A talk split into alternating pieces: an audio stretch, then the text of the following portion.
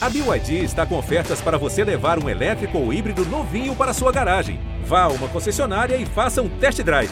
BYD, construa seus sonhos. Na ponta dos dedos!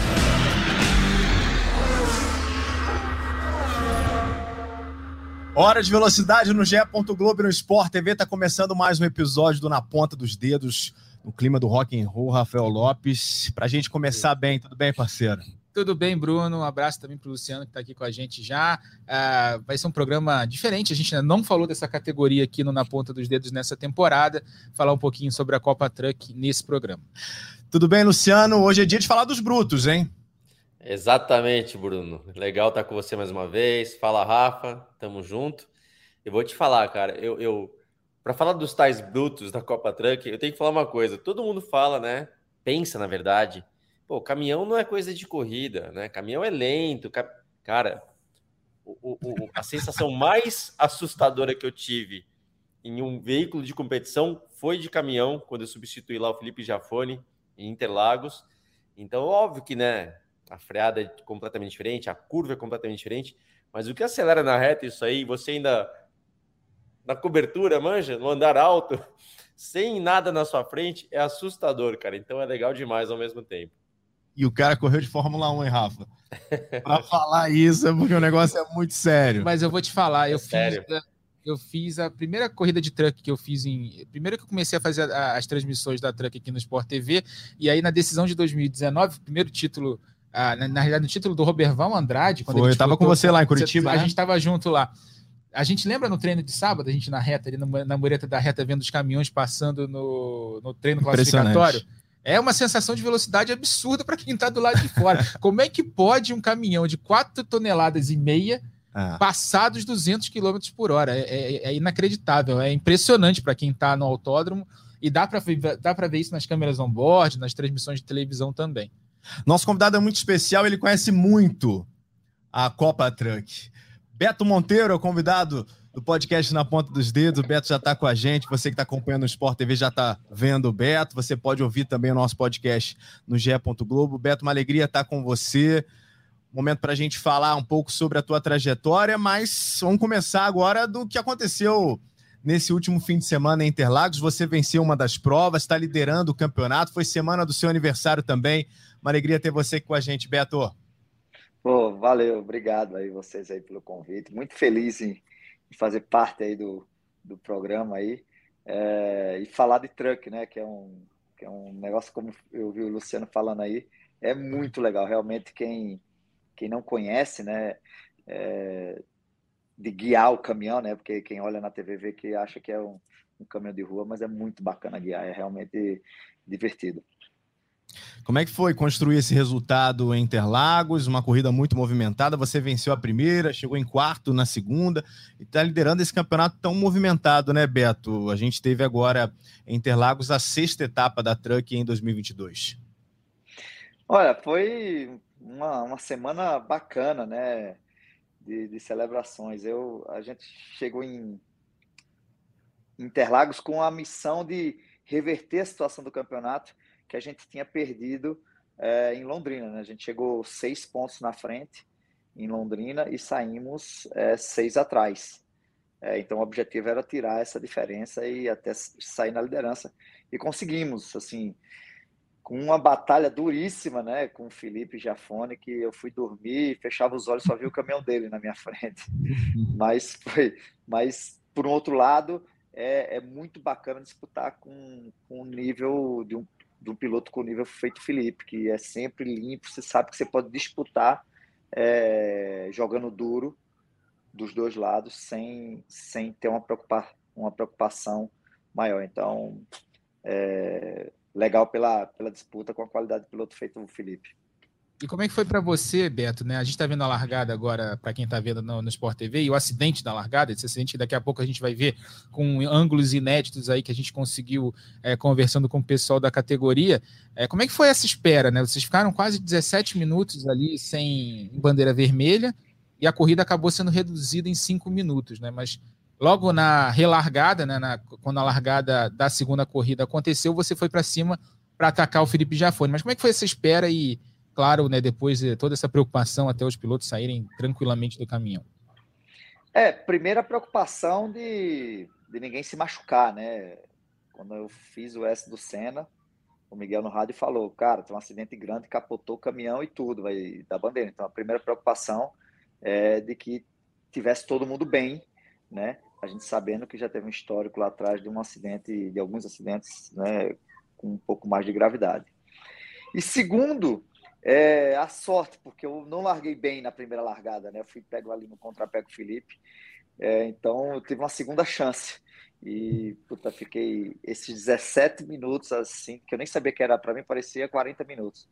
É, de concentração para não errar na largada de novo. Né? E acabou que, que, que deu certo. Assim, eu consegui não perder posição e consegui atacar o Felipe. E daqui a pouco a gente vai ver até a tua ultrapassagem, né? Foi uma ultrapassagem bem legal que você vem lá da junção, atacando o Felipe, coloca o caminhão por fora na primeira perna do S do Senna e completa a manobra ali na curva do Sol. Né? É, eu, eu, eu, a manobra, eu não sei nem se eu posso dizer aqui, porque se ele escutar, ele vai defender de novo. Mas eu vou falar. Na verdade, eu, eu via que toda vez que eu freava, junto com o Felipe, eu freava um pouquinho mais para dentro, ele freava mais ainda. Na outra eu freiei mais um pouquinho, ele foi mais para dentro. Eu falei, bom, agora eu vou por tudo que se meu caminhão não parar, ele passa reto. e aí quando eu freiei, que já achei que o meu não parava, ele freou um pouquinho depois. Putz, eu consegui cruzar voltando. Né? Foi, foi meio que arriscado. Assim, eu arrisquei a freada, ele também, né? Quando eu vi ele freando, eu falei, nossa, o freio dele realmente é melhor que o meu. Eu achei que ele ia parar e no momento ali ele passou um pouquinho do ponto, eu consegui, consegui cruzar. Então, é, é aquele jogo de xadrez, né? O Felipe é um, é um pilotaço, né? Dispensa né, apresentações e, e qualidades, assim, de tanta qualidade que ele tem. Então, é, é, bacana disputar com um cara feito ele, assim, você tem que estar num jogo de xadrez o tempo inteiro, né? Então, eu dei a sorte de conseguir encaixar, mas não foi fácil, não. Tamanho do desafio, né, Burt? Você que já teve a experiência de guiar caminhão e conhece muito bem Interlagos, pode falar muito bem. Como é difícil uma manobra como essa. Não, e muito legal. Até estava pensando aqui, vou perguntar para o Beto, mas só para reforçar o que o Beto disse também, né? O Felipe, eu, eu, já contei algumas vezes, mas vale repetir, né? O Felipe, quando eu comecei a andar de kart, finalzinho de 91, eu era novato, o Felipe já era graduado ZA, que era a categoria principal, e um dia eu cheguei em Interlagos cedo, Aquele dia que não tinha ninguém na pista, só tinha um kart andando. E quando eu vi era o Felipe Jafone. E eu vi aquele cara andando, eu falei, caramba, cara, eu nunca vou conseguir andar igual esse cara. O cara anda muito, né? Ali na curva, para quem conhece, a curva da balança, Interlagos, etc. E, e, e, eu marquei muito esse dia porque três anos depois, em 94, quando eu ganhei meu primeiro campeonato importante, que foi o Sul-Americano de kart, eu ganhei justamente em cima do Felipe. Né? Eu fui campeão, o Felipe foi vice, então para mim é um baita orgulho, né, de poder ter corrido com ele. E como o Beto falou, além de ser um baita piloto, cara, um cara limpo, que dá para disputar. A gente viu o Beto ali muitas vezes é, colocando por fora no Laranjinha, que até de um carro comum, vamos dizer, estocar, já falta espaço, é difícil. Mas o Beto conseguiu ir por fora mesmo de caminhão. Então, muito legal da disputa dele com o Felipe. E realmente, né, é, é, o Beto foi. É muita estratégia. Muitas vezes as pessoas acham que corrida é na base do arrojo, da coragem, não é. É muita questão da estratégia. O Beto foi justamente meu jogo de xadrez, né? Uma volta assim, outra volta assado, e depois dá aquela manobra que realmente ele foi construindo, né? E, e muitas vezes o inverso acontece também, né? Você é pego de surpresa porque um outro piloto te coloca na mesma situação. Então é muito legal, é muito legal. O Beto, desde que mudou de equipe, até isso que eu ia te perguntar, Beto, talvez quando eu falei que eu corri, eu corri uma, uma etapa de truck na Interlagos, já faz alguns anos, justamente substituindo aí o Felipe, né, que tava, não podia correr, e eu corri no caminhão do Felipe. Acho eu, Beto, que o caminhão que eu corri, se bobear, é o seu caminhão hoje em dia. é se... isso aí, é isso aí. É, é isso, né? Exato, é. então. Algumas atualizações, né, da, daquela época para cá, mas é, é, uhum. a base é o, é o mesmo, exatamente. E eu, e eu lembro que esse caminhão seu é um caminhão é melhor de corrida do que de classificação, né? Ele é rápido, obviamente, mas o forte dele é na corrida, é um caminhão mais equilibrado. Então eu vi que eu, levava vantagem, né? Eu era totalmente inexperiente, mas acho que cheguei em terceiro na primeira corrida, na segunda eu cheguei em segundo atrás do Roberval, mas consegui fazer melhor volta porque era um caminhão que eu conseguia ter um ritmo melhor, né? Faltava experiência, obviamente, mas é um, um caminhão bom e, e, muito legal de conhecer a categoria, que nem eu falei, vou repetir, Beto. É assustador, cara.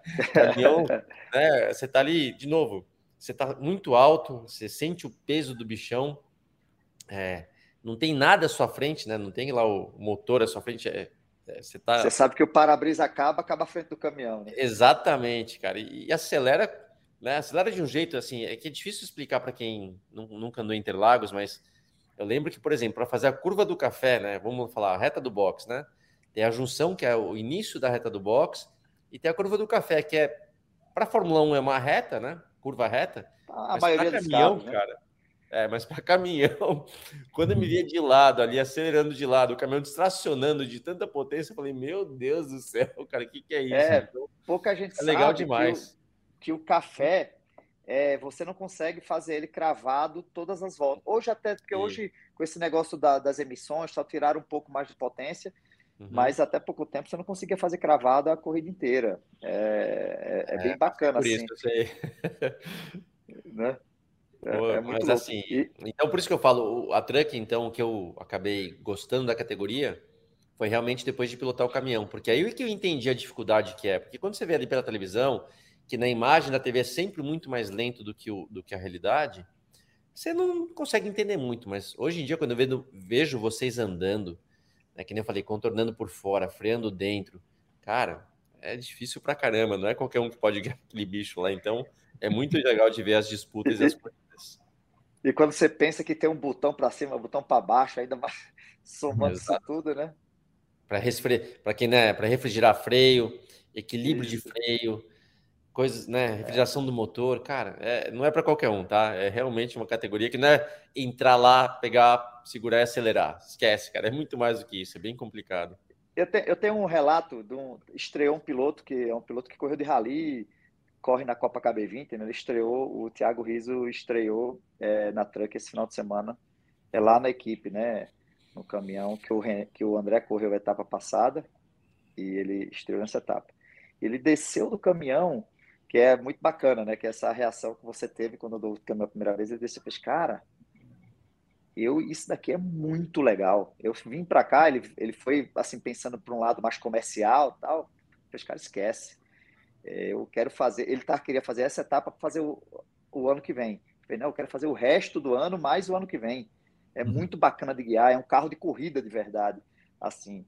Né? Então, é, é, bacana. E é o que o, o Luciano falou. É, você vê na TV, parece lento, você já associa, porque, Isso. logicamente, tem que ser parecido, você tem que olhar o caminhão na TV e olhar na rua e achar que é o mesmo, né?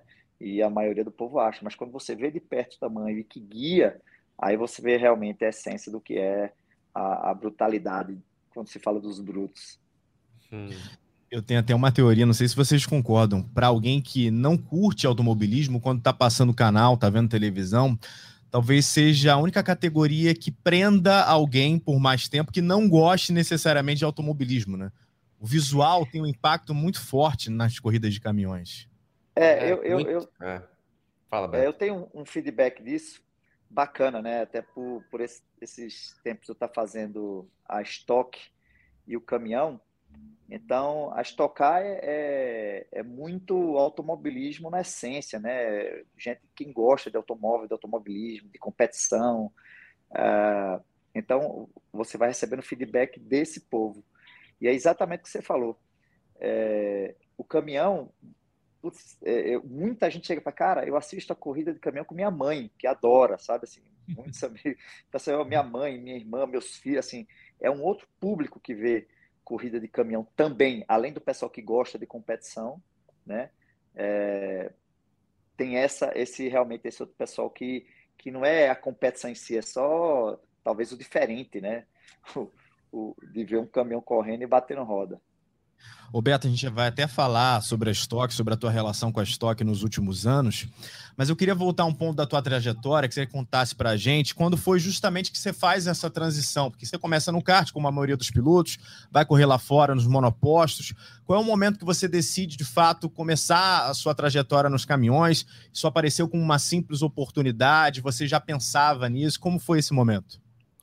Cara, foi, foi por um acaso. É, quando começou a corrida de caminhão, eles corriam em Caruaru também. E usavam, meu pai, que também sempre envolvido com automobilismo, ex-piloto, é, fazia parte da CBA, é, a estrutura, a organização da, da antiga Fórmula Truck usava o escritório do meu pai para meu pai assim para ajudar lá na a organização e foi que logo quando eu voltei da Europa eu conheci isso e achei muito bacana assim eu, eu vi eu vi uma chance porque eu estava, na verdade, num momento meio perdido. Assim, eu queria fazer automobilismo e não sabia para onde partir. Né? No, no, Brasil tinha estocar é, e você buscar patrocínio, você no Nordeste, em Recife, era muito difícil. Então, um momento eu fui substituir, fui convidado por Aurélio né, é, para substituir um piloto. Andei bem e aí tive a sorte assim de nessas, eh, nessa corrida que eu fiz, o Fogaça estava no momento montando a equipe oficial Ford. É, assim, ele era oficial Ford, mas precisava de um segundo caminhão. A Ford estava cobrando ele um segundo caminhão. E aí eu apareci nessa última etapa do ano e o Fogaça, pô, vou precisar de um piloto que vem do automobilismo, né? E aí me chamou, a gente conseguiu fazer o negócio no primeiro momento. Eu entrei já, assim, para fazer minha primeira temporada completa é, como um piloto oficial Ford na equipe com o Djalma Fogaça, que é um monstro, assim, puta, de uma história assim que eu acompanhava desde pequeno, o Djalma na, uhum. na Fórmula Ford, é um nome muito forte, então para mim era, era um orgulho. Então eu me vi, é, eu vi a chance de eu me tornar um profissional de automobilismo em corridas de caminhões, entendeu? Uhum. Então, e, e assim, e te digo hoje, cara, muito feliz, muito feliz mesmo de de ter encontrado esse, esse, esse caminho. Legal. São quatro títulos, né? Dois da Copa Truck, dois da antiga Fórmula Truck, quatro, quatro títulos nacionais de caminhões. Ah, mas antes da gente continuar falando do Beto, eu queria trazer as imagens. A gente mostrou no, no início do programa, para quem está vendo no Sport TV, as imagens do, da largada, do acidente da largada. A gente tem duas câmeras on-board aqui para mostrar. A gente não podia mostrar isso na transmissão, porque essas câmeras são para a avaliação da CBA, né? Depois a gente só tem acesso a elas depois das corridas, mas você vê que as imagens, né, Luciano, foram bem impressionantes desse acidente. Cara, é assustador. E, Roberto, seu, né, seu vi direito, tem um piloto que freia, é isso? Exatamente. É, eu, acho, eu acho até que, é, logicamente, que não foi por maldade. Eu, eu tenho duas teorias, né? Eu não falei com ele, mas como aonde ele freou era bem no ponto do radar, pode acontecer do cara na largada ver os cones, porque tá tão automático, você toda hora que olhar os cones, você meter o pé no freio, e aí na largada ele ter metido o pé no freio também, né? E uma outra possibilidade, talvez remota, mas pode ter acontecido também, é que você usa muito o pé esquerdo no freio para segurar a turbina para largar. E aí, na hora que você tira o pé do, do freio, na hora que você volta para trocar a marcha, você volta com o pé esquerdo no freio. E aí trava também. Então, para mim, só pode ter acontecido uma dessas duas coisas assim. É, e foi quem provocou todo o acidente. Até, até acho também, eu não, não entendo isso, na, não sei na regra como é que é isso, mas é, eu acho que deveria ter também alguma punição ou algum quando alguém é, provoca um acidente como esse, né? Porque por querer ou sem querer, de fato, lógico, acho que com certeza sem querer, mas provocou um puta acidente que poderia ter tido proporções maiores, né? O, Rafa, até, até para completar, Rafa, assim, é, é, é, bom o Beto dar a opinião dele. Eu, eu, eu acho que foi a primeira, a primeira é, é visão foi, que o Beto foi teve. Foi o Jaidson Zini, tá? O piloto que, que isso, faz isso naquele ponto. Então, eu acho que ele, ele viu o cone inconscientemente enfiou o pé no freio, porque concordo com o Beto, poderia ser a questão do, do deixar a turbina, né? A, deixar a turbina com a potência, etc. Mas como a freada dele foi longa, não foi só uma, uma pisada, né? é. uma freada, ele freia e continua freando, ele trava a roda. Então, é mais, na minha visão, é mais a questão do cone, que o cara deu um, deu um branco ali. Não conheço o piloto, não tô aqui para falar mal dele, só falo o seguinte, cara, isso aí é um acidente que você pode, a gente viu o caminhão rodando, por sorte ele estava mais para trás do grid, se é mais para frente, ver um caminhão desse aí com o peso que tem, é, cara, pode ser fatal a brincadeira. Brincadeira não, né? Pode ser fatal o acidente. Então, eu acho que eu vou sempre defender a questão da segurança. Não importa se é o João, se é o José, se é o, se é o Mário, não importa.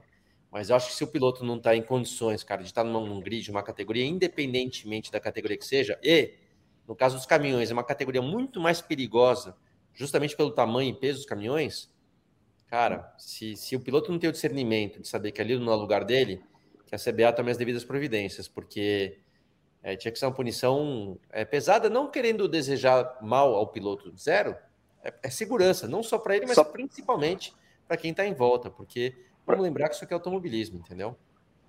Para dar consciência, né? Até o, o Zine é um piloto experiente, já está na categoria há bastante tempo. É, não vejo ele com perfil, é, é, por isso que eu falei que eu tenho certeza que não foi por querer, né? Ou intencional é, é um, um, piloto que super tranquilo e, e com experiência. Mas é, é, como você falou, Luciano. É, você passa, você passa o final de semana inteiro. Você olha para o radar, você é automático pôr o pé no freio, principalmente agora que a, que a regra abrindo e fechando a volta, já que Interlagos o radar é sempre antes de, de da linha de chegada. É, então, de repente, no automático, ele viu o cone e meteu o pé no freio, que é é o Sim. mais provável, com certeza. Mas é, eu concordo com você também, independente de quem quer que seja, pelo Isso. fator segurança, é, a gente tem que mostrar de alguma forma de que tem, que você não pode errar, né? Assim, automobilismo, uhum. principalmente numa categoria é, como essa, além da dos riscos, na categoria de um nível profissional feito esse, é, a gente não pode cometer certos erros. Lógico que está todo mundo sujeito a cometer erros, né? Mas erros desse nível que pode causar proporções gigantescas, né? Que graças a Deus foi grande, mas não teve maiores problemas a não ser de, é, de, de batida, né? De problema com o caminhão, é, de problema material. É, eu vejo que que a gente não pode cometer esse, esse, tipo de erro pelo nível da categoria que é. Então acho também que, que deve ter punições para esse tipo de erro. O, o, Bruno e Rafa, só para deixar claro, tá? Para deixar bem claro, não conheço o nome dele é Zine, né? Não conheço ele, não estou falando aqui mal dele. É, quando eu falo que o piloto às vezes não está no momento nem de estar tá no grid, ele pode ter experiência, mas nunca se sabe, tá? Estou falando por experiência própria. Algum momento de vida complicado, você está com problemas pessoais, problemas profissionais, a cabeça está em outro lugar. Nesse momento, cara, não é o grid não é lugar para você estar tá, é, competindo, principalmente vou repetir, em uma categoria como a, a, a truck, que é sim uma categoria muito perigosa por conta dos veículos, da potência, do peso, etc. Então, é muito mais aqui uma recomendação para que né, exista uma segurança maior, pensando em todos, tá? Então não é para apontar dedo para ninguém.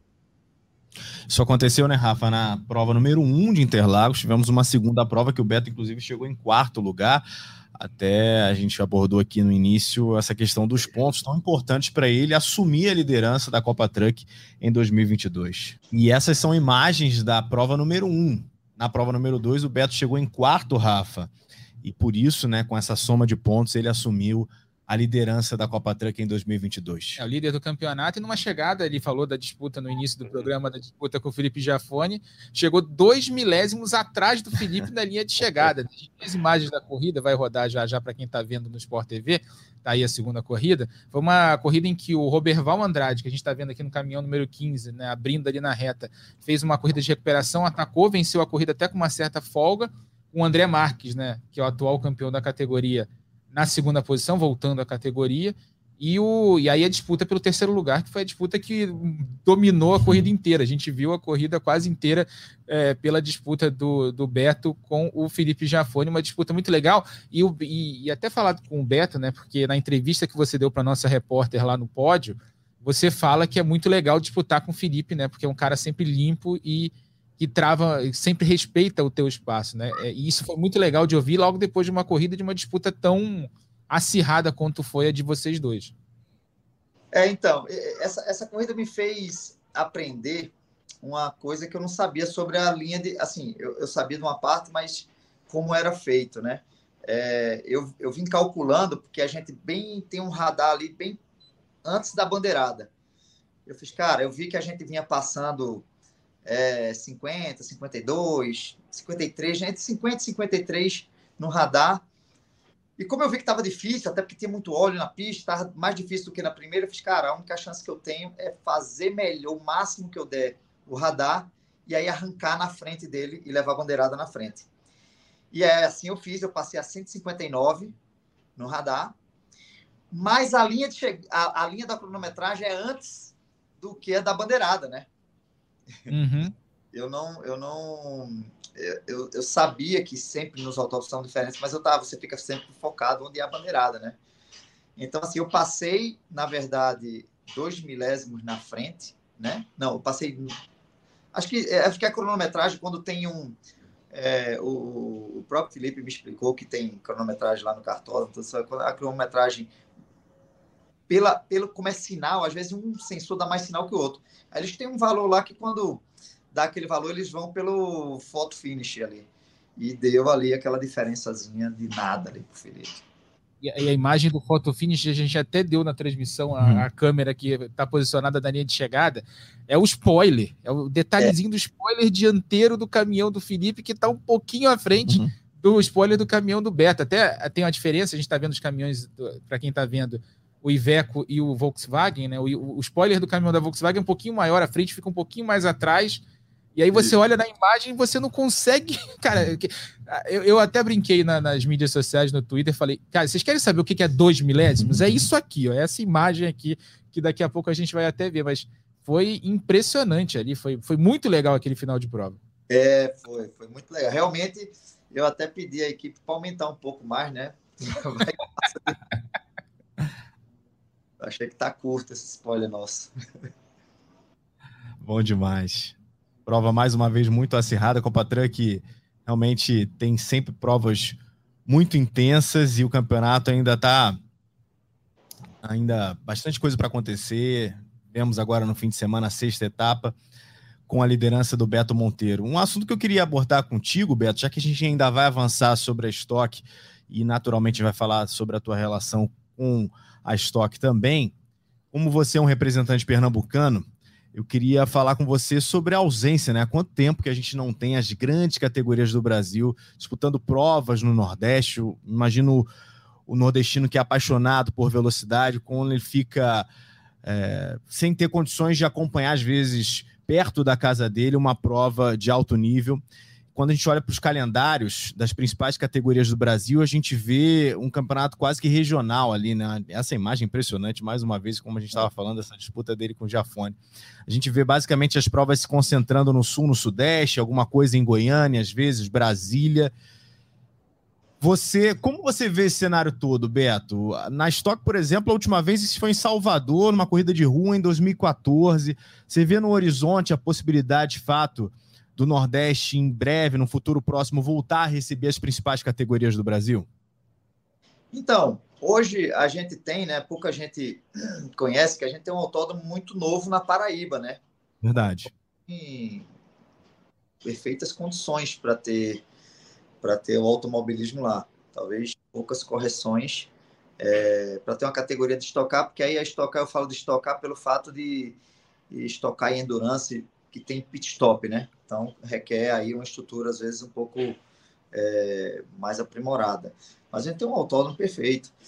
aproveitar aqui e, e, e, dar uma crítica ao não só ao governo do estado de Pernambuco, como a, a prefeitura de Caruaru, que deixou, está deixando abandonado o autódromo de Caruaru, que é um autódromo maravilhoso, assim, de traçado muito bom e que há muitos anos está está abandonado, né? O, o, automobilismo local veio cuidando dele, mas é, não consegue manter no nível para receber provas como a Truck. A Truck ainda em 2018 foi a última vez que foi para Caruaru, né? Então a Truck ainda foi, mas de fato é, falta, né? Então acho que a prefeitura de, de Caruaru é, deixando muito a, a desejar para um evento, e eu falo do, do, automobilismo, não só a gente que é do automobilismo, mas como, como evento para a cidade. Eu acompanhei todos os eventos grandes de automobilismo que foi para Caruaru e sei o quanto movimenta a economia da cidade. Né? A gente fala do, do São João de Caruaru, que é um, o mundo inteiro conhece, mas a, a Truck, por exemplo, movimenta em duas semanas quase o que o São João movimenta o mês inteiro. É, e faltou atenção é, da prefeitura de Caruaru olhar para isso. Então, assim, é, é, é, lamentável, assim, sendo pernambucano, tá falando isso, né? Eu que sempre lutei muito no automobilismo, sei o que é difícil, sei o que é, é como é difícil se tornar profissional é, vindo do Nordeste. É, então, assim, eu, eu até me sinto privilegiado, assim, abençoado por conseguir isso, mas sei demais de todas as dificuldades com que o pessoal ainda heroicamente. Ultrapassado pelo Beto Monteiro. Aí, bom, hoje, uma pista muito boa. Só está faltando aí um pouco também dos organizadores aí, é, porque pedido dos patrocinadores tem é, para ir para o Nordeste, que é uma praça muito grande. Acho que o Ceará ainda tem uma pista é, com condições de receber qualquer categoria. Então falta. Tá abandonada também. Está abandonada também é o Eusébio lá, né? Perto de Fortaleza ali, né? Sim, mas tá, tá largada também, mesmo mesmo problema, especulação imobiliária, aquelas coisas de, que a gente viu acontecer em vários lugares do Brasil, Curitiba, Rio de Janeiro, Isso. mesmo problema lá em Fortaleza. Eu tive lá recentemente, uns três anos atrás, já estava abandonado o autódromo, já estava largado, fica no é. caminho, é. né, dos parques, né, quando você vai passar férias lá, e estava bem largado. Fiz questão de passar perto do autódromo para ver como é que estava a situação e não tá legal. Até o pessoal de Fortaleza pode até trazer os detalhes, mas eu lembro que Caruaru, o jornal local né, da, da Globo Pernambuco, chegou a mostrar a situação do autódromo, que está largado, está abandonado há muitos anos já, e a prefeitura nada faz para tocar, para botar a praça de novo em, em atividade. A gente chega ao ponto que o, o, o clube do automobilismo lá, o pessoal do automobilismo local cuidou e veio cuidando do autódromo, e a prefeitura não colocou um vigia para cuidar, roubaram tudo e destruíram tudo. Então, assim, é, é, é, é com tristeza assim, que, eu, que eu falo isso, porque realmente o automobilismo merece e o Nordeste merece receber é, essas categorias aí que tem, que tem pelo Brasil. Né? Falar em Pernambuco, deixa eu. Tem, a gente tem uma matéria do Globo Esporte lá de Recife que foi quando, logo depois que o Beto Monteiro foi campeão da Copa Truck lá em 2020. Vamos rodar. Ultrapassado pelo Beto Monteiro que vence no final. Vence no final o Beto Monteiro. No maior templo do automobilismo brasileiro, ele venceu dando show e de forma emocionante conquistou um bicampeonato inédito mantendo a hegemonia, bicampeão Beto Monteiro, campeão em 2019, campeão em 2020. A gente conseguir dois títulos na Copa Truck, quatro em, em corridas de caminhões, né? Então eu sou um bitetra, né? Porque teve dois na antiga Fórmula Truck, dois agora na atual Copa Truck. É, então para mim foi assim foi muito feliz e foi, e foi um ano assim vai ser guardado para sempre. O primeiro bicampeão da Copa Truck numa temporada que teve apenas metade das provas e uma preparação diferente. Durante quatro meses de isolamento em seu apartamento Beto treinou num simulador um home office para pilotos. Foi muito bacana isso aí porque uniu muita gente né? Uniu pilotos de categorias que não se vê durante um ano e conseguiu aproximar, é, amigos e novos amigos. E, e, conseguimos manter um nível técnico né? é muito bom, porque o simulador é, é, impressionante. O negócio é avançado. Na sala de casa, vibrações no volante semelhantes ao que teria na cabine do caminhão, mas dessa vez bem mais próximo dos filhos. Foi uma parte muito legal, aproveitei bem eles em casa a gente ficou muito mais próximo, né? Porque eu viajo bastante. Venceu três das sete etapas. Beto Monteiro vence a primeira Copa do ano, a Copa de Cascavel. Sem o calor do público, em algumas cidades até o pódio foi solitário por causa do protocolo de prevenção à Covid-19. Mas depois do título em Interlagos, São Paulo, o momento tão esperado de voltar para Pernambuco e recarregar as energias nos belos cenários do litoral nordestino. Recifense na praia não é novidade, né? É mais do que comum. Inusitado é saber que o Beto Monteiro, multicampeão nos caminhões, pegou gosto pelas competições num veículo bem mais leve, sobre duas rodas. O cara é ciclista. Um dos, dos ciclistas que estavam conosco, é, ele olhava muito para Beto, chegou para mim e fez: quem é esse cara? Esse cara parece muito com aquele cara que anda de caminhão. Eu fiz: Não, ele é o Beto Monteiro. Isso é Beto, é um cara discreto, entendeu? Que sempre tá aqui com a gente.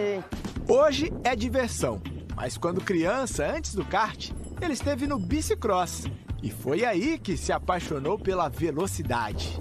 Bike é um, é um negócio que é muito prazeroso, eu adoro andar de bike, então tem uma turma aqui que a gente sempre se reúne, sempre pedala, sabe assim, isso ajuda também na parte física e é um lazer, né? É um, uma diversão. Bicicleta, tem um conheço um cara também, Beto, sabe? também gosta de ciclismo e tal. Não sei se vocês já bateram papo sobre é. isso. Eu ia falar, Beto, no caminhão não dou conta de acompanhar você, não, velho, mas de bike. Aí quando você quiser, me chama que eu me garanto. Eu sei. Ô Beto, tem um cara que tem uma mensagem para você, um cara que você conhece bastante, acompanha a trajetória dele. A gente vai ouvir a mensagem que ele traz para você. Betão, estou aqui primeiro para para te agradecer por tudo, irmão. É, tu que, que se juntou ao nosso projeto em, em 2018, no nosso começo na F4, e, e, foi um cara essencial na minha carreira, um cara que me ensinou muito, muito além dos valores de piloto, mas um, um valor de filho, de profissional. É, você é um cara que eu admiro muito, um cara que se mostrou com todas as dificuldades da vida que quando você sonha nada é impossível, um cara que passou por muita coisa e, e tá aí, conquistou tudo que tem até hoje, tá, tá ganhando muita corrida ainda e além de tudo isso se mostra um pai muito presente, que por mais de, por mais de viagens, corrida, que a gente sabe que, que não para, é, é um cara que tá todo segundo pensando nos filhos e isso é muito admirável. Obrigado por tudo, irmão. Você merece o mundo. Um abraço. Muito legal. Piloto brasileiro. Que emoção ouvir essa mensagem, né, Beto? Pô, muito legal. Esse, esse, esse moleque acelera muito, viu, cara? Sabe assim? Eu tive a sorte de, de ajudá-lo no momento da transição, né? Que ele saiu do kart, ganhando tudo no kart. É, com 14 anos ainda, a gente é, colocou ele para andar no, nos fórmulos, no, no, no, F4. E é impressionante assim, a qualidade que ele tem como piloto. E para mim, mais ainda, é, pelo fato de ser pernambucano também, né? Então, o Kiko hoje é, é, não é mais um trabalho de coach ou de, sabe, é, é, como se fosse um irmão, assim. Eu cuido muito também da, é, né, porque eu acho que, que o coach não é só você cuidar da parte técnica, né? Porque o piloto que é muito bom, ele vai guiar bem, entendeu? Ele vai olhar a data ali, vai, ele vai se virar.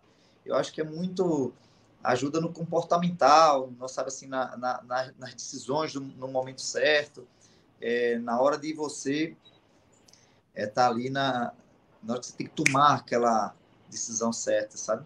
É, a hora de pensar, a hora de falar, a hora de buscar o que você quer no momento que você quer. Então, e, e assim, eu ajudei, espero ter ajudado muito ele, mas sem dúvida ele também me ajudou muito, assim, sabe, assim, a, aprendi bastante com, com esse tempo que a gente está junto e, e, espero também que, que ele seja mais um brasileiro aí na Indy, que é o caminho que ele está que ele tá buscando. Muito bacana. Valeu, obrigado aí. E é um tipo de relação que se constrói com o tempo, né, Rafa? O próprio Beto estava falando, não é só uma questão, abordagem técnica, você tem uma questão de relação, de sensibilidade, que por vezes com pouco tempo você não consegue alcançar, né? Exato. E a gente tem observado o tempo que eles têm trabalhado juntos e o Kiko, até para a gente registrar aqui, o Kiko foi campeão da UFS 2000 na temporada passada, é um cara de sucesso nos Estados Unidos, então imagino a tua alegria, Beto, de acompanhar essa trajetória dele. Ah, sem dúvida, né? Eu estava nesse final de semana, ele correu lá em Gateway E eu tava ali, saía dos treinos, olhava o tempo dele, falava com ele, e a gente veio que meio que eu trabalhava aqui, trabalhava lá também, sabe? É, quando não dá, tira a foto do, do data e me manda, sabe? E assim, e, e, e, é prazeroso também, eu gosto de fazer esse trabalho, não é que é um trabalho só, eu, eu gosto de fazer isso, como agora também tô com o Luan Lopes na Fórmula 4 também, outro, outro moleque muito rápido, sabe? Com muito menos experiência dentro no carro do que Kiko tinha, mas, mas também um, um super talento. Então eu vejo essa molecada assim, é, é legal você ajudar. Eu gosto de, de, ensinar bastante assim as coisas quando você vê que o cara consegue absorver e, e, põe, e pôr na prática. E deixa eu aproveitar o Beto aqui, a gente vai falar um pouquinho de Fórmula 1, vai voltar a Fórmula 1 agora nesse fim de semana, mas antes eu queria fazer uma pergunta para o Beto sobre a Stock. Semana que vem, daqui dois fins de semana, tem Velocitar, segunda etapa do ano tua expectativa aí para a etapa, como é que você está vendo a tua temporada da Stock Car nessa, nessa temporada? Está muito bem na Truck, mas na Stock ainda está ali na, na, na, adaptação ali aos carros, né? É, na, na verdade eu tive eu tive uma, uma quebra de sequência é, no começo do ano, onde eu tive que mudar de time, é, acabei pegando o último assento que tinha disponível e numa condição de que não, não tinha a, o orçamento para fazer a temporada inteira e que ainda não tem. Então, pontualmente a gente vem corrida a corrida e é, vocês que acompanham sabem, você quando não, não consegue ter um trabalho 100% completo, focado, é, com um budget suficiente para você é, cobrar e ser cobrado, né, mas cobrar da equipe, desempenho, a qualidade, tudo isso, então é, é difícil é difícil, né? É, alguns momentos muito ruins esse ano, outros muito bons, como foi no Rio de Janeiro. Pena assim, lógico que eu fiquei sem freio a 270 por hora, não foi legal, mas o, que eu digo bom é o, o, final de semana ter sido muito bom, tá postulando entre os cinco, entre os seis o tempo inteiro, é, com equipe que está me ajudando mais do que eu estou ajudando ela, que tem é, que é sem orçamento suficiente para estar tá ali. Então, é, é meio assim, a gente está indo etapa a etapa, né? Então, assim, a expectativa sempre é muito de ir primeiro para a etapa, depois de ver o que, é que acontece. Mas eu espero que o, o venha, venha como um, um, bom resultado dentro do que a gente pode é, estar. Ô, e, ô Beto, eu vou, eu vou aproveitar disso. Deve muito Fala. de aprendizado, assim, o aprendizado é. esse ano e o ano passado, assim, foi muito grande, assim, por mais você, parece que você, quanto mais tempo passa no automobilismo, mais você aprende, então, é, e principalmente na estocada. Ô, Beto, eu vou aproveitar, eu vou, você é coach, tá? Eu não sou, mas eu vou dar uma de coach aqui com você para falar o seguinte, cara. Uma coisa que eu aprendi, e eu posso falar porque eu tô, eu tô de fora, né? Quando a gente está ali envolvido, dentro da, da no caso, é, às vezes tem que ter um pouco de dedos para falar, mas eu vou falar porque eu tô do lado de fora e o que eu aprendi, né, com tantos anos de automobilismo e principalmente na Stock Car, a Stock Car é uma categoria super competitiva, é, com equipes ali que realmente também entrega muito boa, mas é uma das categorias mais desequilibradas de performance de carro que eu conheço. Então, entre aspas, os carros são todos iguais, os motores todos iguais, os pneus todos iguais e os carros são muito diferentes, tá? Não estou falando mal da sua equipe, não estou dizendo que eles não façam um trabalho decente, até porque eu não conheço, tá? Mas quando você fala em limitação de orçamento, e eu vou usar o seu exemplo como eu falei para o Tony Canan, que esteve aqui com a gente, tá? O Tony é, não tem esse problema de orçamento que você tem, mas nitidamente não tem o equipamento ali que está atendendo ele. Então tem pilotos, cara, que você sabe que pilotos têm dificuldade que não vão entregar. Mas quando você pega um Tony Canan, tá? Que onde sentar vai acelerar. O Beto, que já sabe também onde sentar vai acelerar. É, não estou dizendo que vai lá em qualquer carro, vai lá sentar para ganhar o campeonato, mas vai estar tá lá para andar direito, né? Então quando eu vejo vocês lá andando lá atrás, cara, de uma forma assim totalmente inadequada, eu, eu, eu sei, né? Eu sei a realidade. Esse problema que sua equipe está sofrendo, não é só você, a equipe também, com falta de, de orçamento e de grana, eu sei qual é a diferença, cara. Chega lá, vou dar um exemplo aqui, chega na, na, na equipe do Meinha.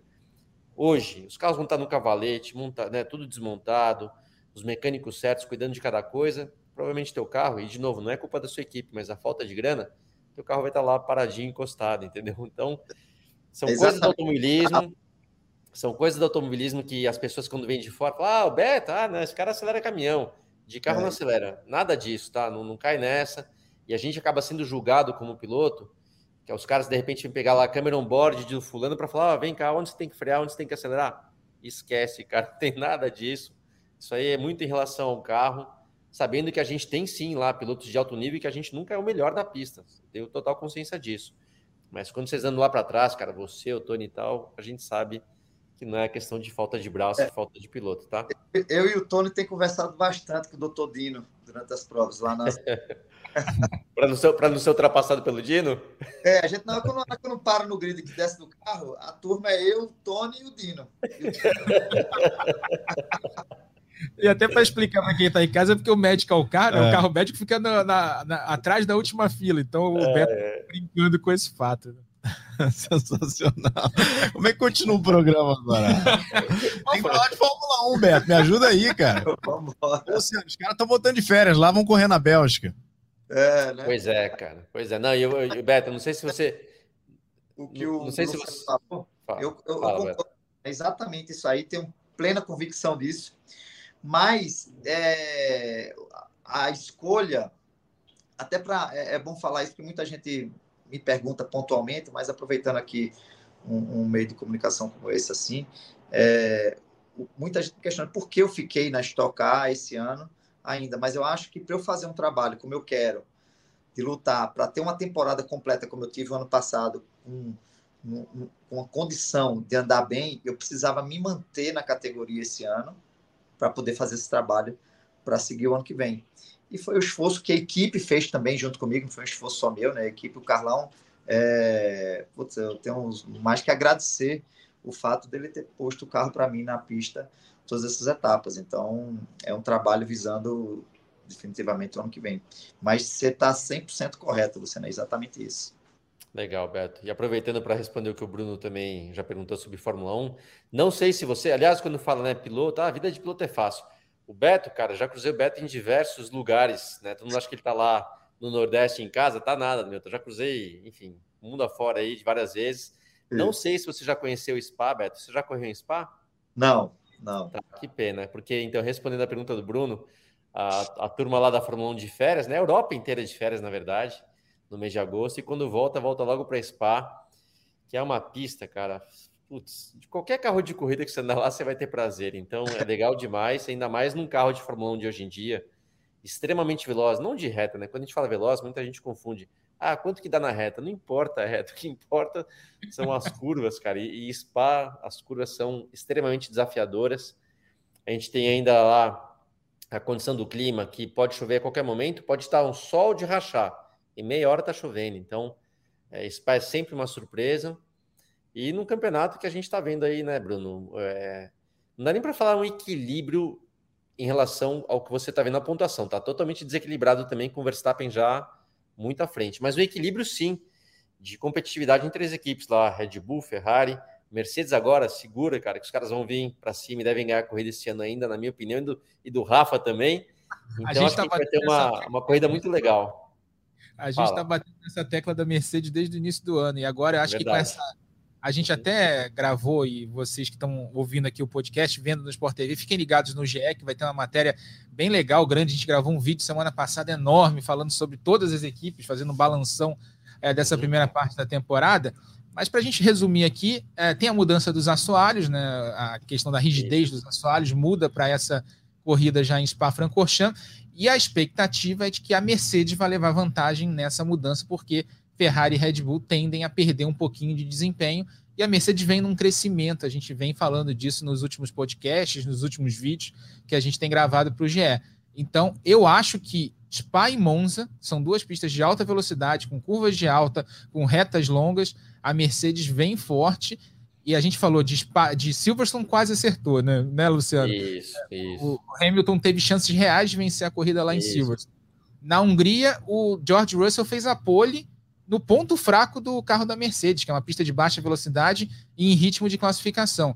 Agora a gente chega a Spa-Francorchamps e Monza com pista, pistas em que uh, você tem ali é, curvas de alta velocidade, retas longas, que são os pontos fortes da Mercedes.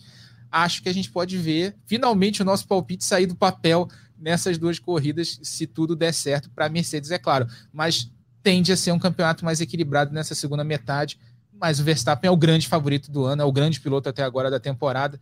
tem 80 pontos de vantagem sobre o Leclerc, coitado, além dos erros que cometeu, está sofrendo com a, com a bagunça da Ferrari que a gente fala aqui sempre. Todo programa a gente fala da Ferrari aqui. Espero que a Ferrari volte melhor na segunda metade do ano para a gente também ver um, um, final de temporada legal.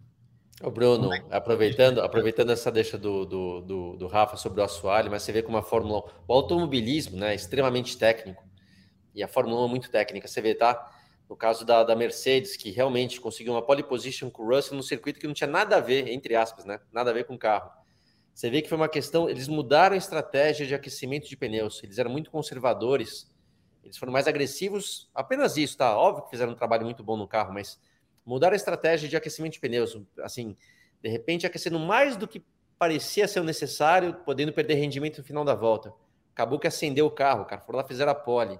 Então, como são detalhes. E por isso, quando o Rafa fala do assoalho, para explicar aqui, a gente falou naquele vídeo, né, Rafa? Mas aproveitando aqui, é, dizem que equipes como Ferrari e Red Bull têm ali o fundo do assoalho, é um material meio macio, ou seja, quando o carro bate no chão, dá um certo amortecimento, não transfere tanta pancada para o carro. Então, como se fosse uma mola, não é, é só uma questão de material um pouco macio.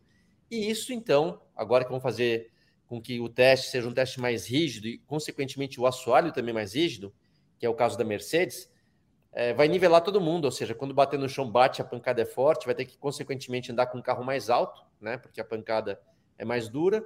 E eles estão calculando, pelo menos a Mercedes acredita, que, Mercedes, que Red Bull e Ferrari podem perder até três décimos. Se for isso, cara, o negócio realmente está equilibradíssimo. Então, vamos ver se eles estão certos e se, se o tal assoalho realmente faz diferença. Você, Beto, como é que você tem visto essa temporada da Fórmula 1? Cara, é, eu, te, eu tenho visto aí, é, juntando o comentário do, do Rafa aí, cara, é, eu acho muito bacana, né? Tá faltando a Mercedes chegar mais nessa disputa com mais força, mas é, é, é lamentável, eu tenho que falar aqui, cara, a, a, a Ferrari, para ganhar um campeonato do mundo, ela tem que sobrar muito. Porque o, o que ela comete de erro em estratégia é absurdo, assim. Ela tem que sobrar muito para poder ganhar um campeonato do mundo, porque assim, em condição de igualdade ela perde pela mesma. E o gente... Beto, até só uma questão, o Beto, e você sabe como piloto, cara, o quão difícil é para ter o melhor carro do grid. Os caras têm o melhor carro do grid, cara, e estão jogando fora. Jesus. A gente, tá, a gente tava falando disso, né, Luciano? Desde 2007, 2008 ali, né, que foi o título do Raikkonen e depois o ano do vice do Felipe, que a Ferrari ganhou construtores, a Ferrari não tinha um carro tão bom assim, né? Tão é, no nível ali de disputar a liderança, de brigar é, regularmente por vitórias. Teve os anos do, do, Vettel, claro, teve alguns anos do Alonso ali, mas nada tão destacado quanto a gente teve em 2007 2008, que era Ferrari e McLaren a briga nos, nos dois anos. E a Ferrari consegue, consegue tá conseguindo jogar tudo pela janela é, com um trabalho horroroso de estratégia e, claro, também aqueles, aqueles problemas que eles tiveram de confiabilidade, problema de motor, quebrou duas vezes com Leclerc também. 80 pontos a favor do Verstappen.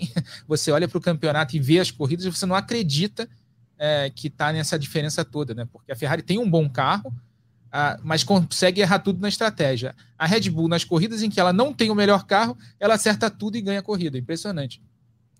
Eu vou passar até pro. Vou dar, pedir sua opinião, Bruno. Quando né, você tem o melhor carro, e aí pergunta para mim, pô, mas a equipe é ruim. Não, cara, a equipe não é ruim, a equipe Ferrari. Eu conheço muitos profissionais que estão ali. Então, assim, conheço muitos profissionais, não tem cara ruim ali, cara. Não tem cara ruim. É o contrário, são excelentes profissionalmente falando, né? De, de currículo, de experiência e tal. Aí eu pergunto para você, então, Bruno, onde é que tá o, onde é que tá o gato aí? Pô, porque não dá para entender.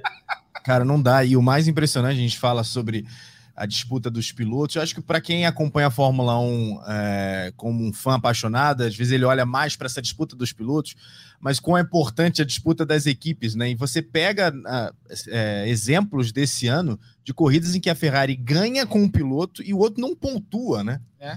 E, e, aí, como é que você vai somar pontos suficientes para brigar com uma equipe, né? Se já está difícil brigar com, com um piloto. E, e, e, com isso a Mercedes, que começou o ano bem mal, né, com problemas sérios de desempenho do carro, já está nos retrovisores da Ferrari para brigar pelo segundo lugar no Mundial de Construtores. É.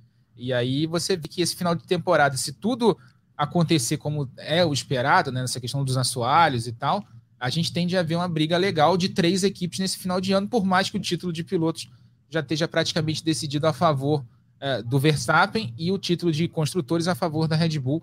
Mas a briga ali pela segunda força do ano no Mundial de Construtores vai ser bem legal entre Ferrari e Mercedes nessa parte final de campeonato. Beto, deixa eu te agradecer muito pela presença, viu? Sucesso para você no restante da temporada. Parabéns pelo campeonato que você tem feito até agora na Copa Truck e volte sempre, hein? Valeu, obrigado, obrigado, Bruno. Obrigado, Rafa, Lu, Luciano. Valeu, muito feliz de estar, ter feito parte aqui com vocês aí. Valeu, valeu, Luciano. Valeu, Bruno. Tamo junto. Mandar também boa sorte para o Beto. Tem dois caras na truck, assim, que são caras que eu sempre vou estar torcendo. A gente tem que ser imparcial, é, mas torcida sempre existe, né? O Beto, o Beto e o Felipe já foi. da outra, né? É, mas, cara, não tem jeito, a gente tem que falar real, né? E aí, Beto, a única coisa é que eu torço também por seu principal rival. Então, é, é uma torcida equilibrada, né? Você e Felipe ali, estamos na torcida. Tomara que vocês é, tenham um grande campeonato. E, de novo, tá? A truck cada vez mais competitiva a gente vê que mesmo para vocês ali na frente, cara, não é fácil. Às vezes ali tem sempre gente, né, fazendo a categoria cada vez mais difícil, então é muito legal. E estamos torcendo aqui, cara. Tomara que a categoria tenha um, tomara que a categoria volte a ser aquela truck do passado, que está caminhando, né? O grande trabalho do Carlos Coll. O Carlos Coll realmente está, como eu acho o Coll um, um, profissional fantástico, uma pessoa fantástica também, gosto muito dele. Ele está tá levantando, está reerguendo a truck para a gente ver naqueles bons tempos que ela teve no passado com a Aurélia, etc. Então, estamos aqui na torcida. Tá voltando, tá voltando. Obrigado, obrigado a todos aí. Valeu. Valeu, Rafa. Valeu, Bruno. Obrigado, Beto, também. Valeu, Luciano. Tamo junto e até semana que vem com mais um na ponta dos dedos. Lembrando que esse podcast tem a produção do Lucas Sayol, a edição do Rafael Bizarello, a coordenação do Rafael Barros e a gerência do André Amaral. Velocidade nos canais Globo, emoção na pista. Ponta dos dedos.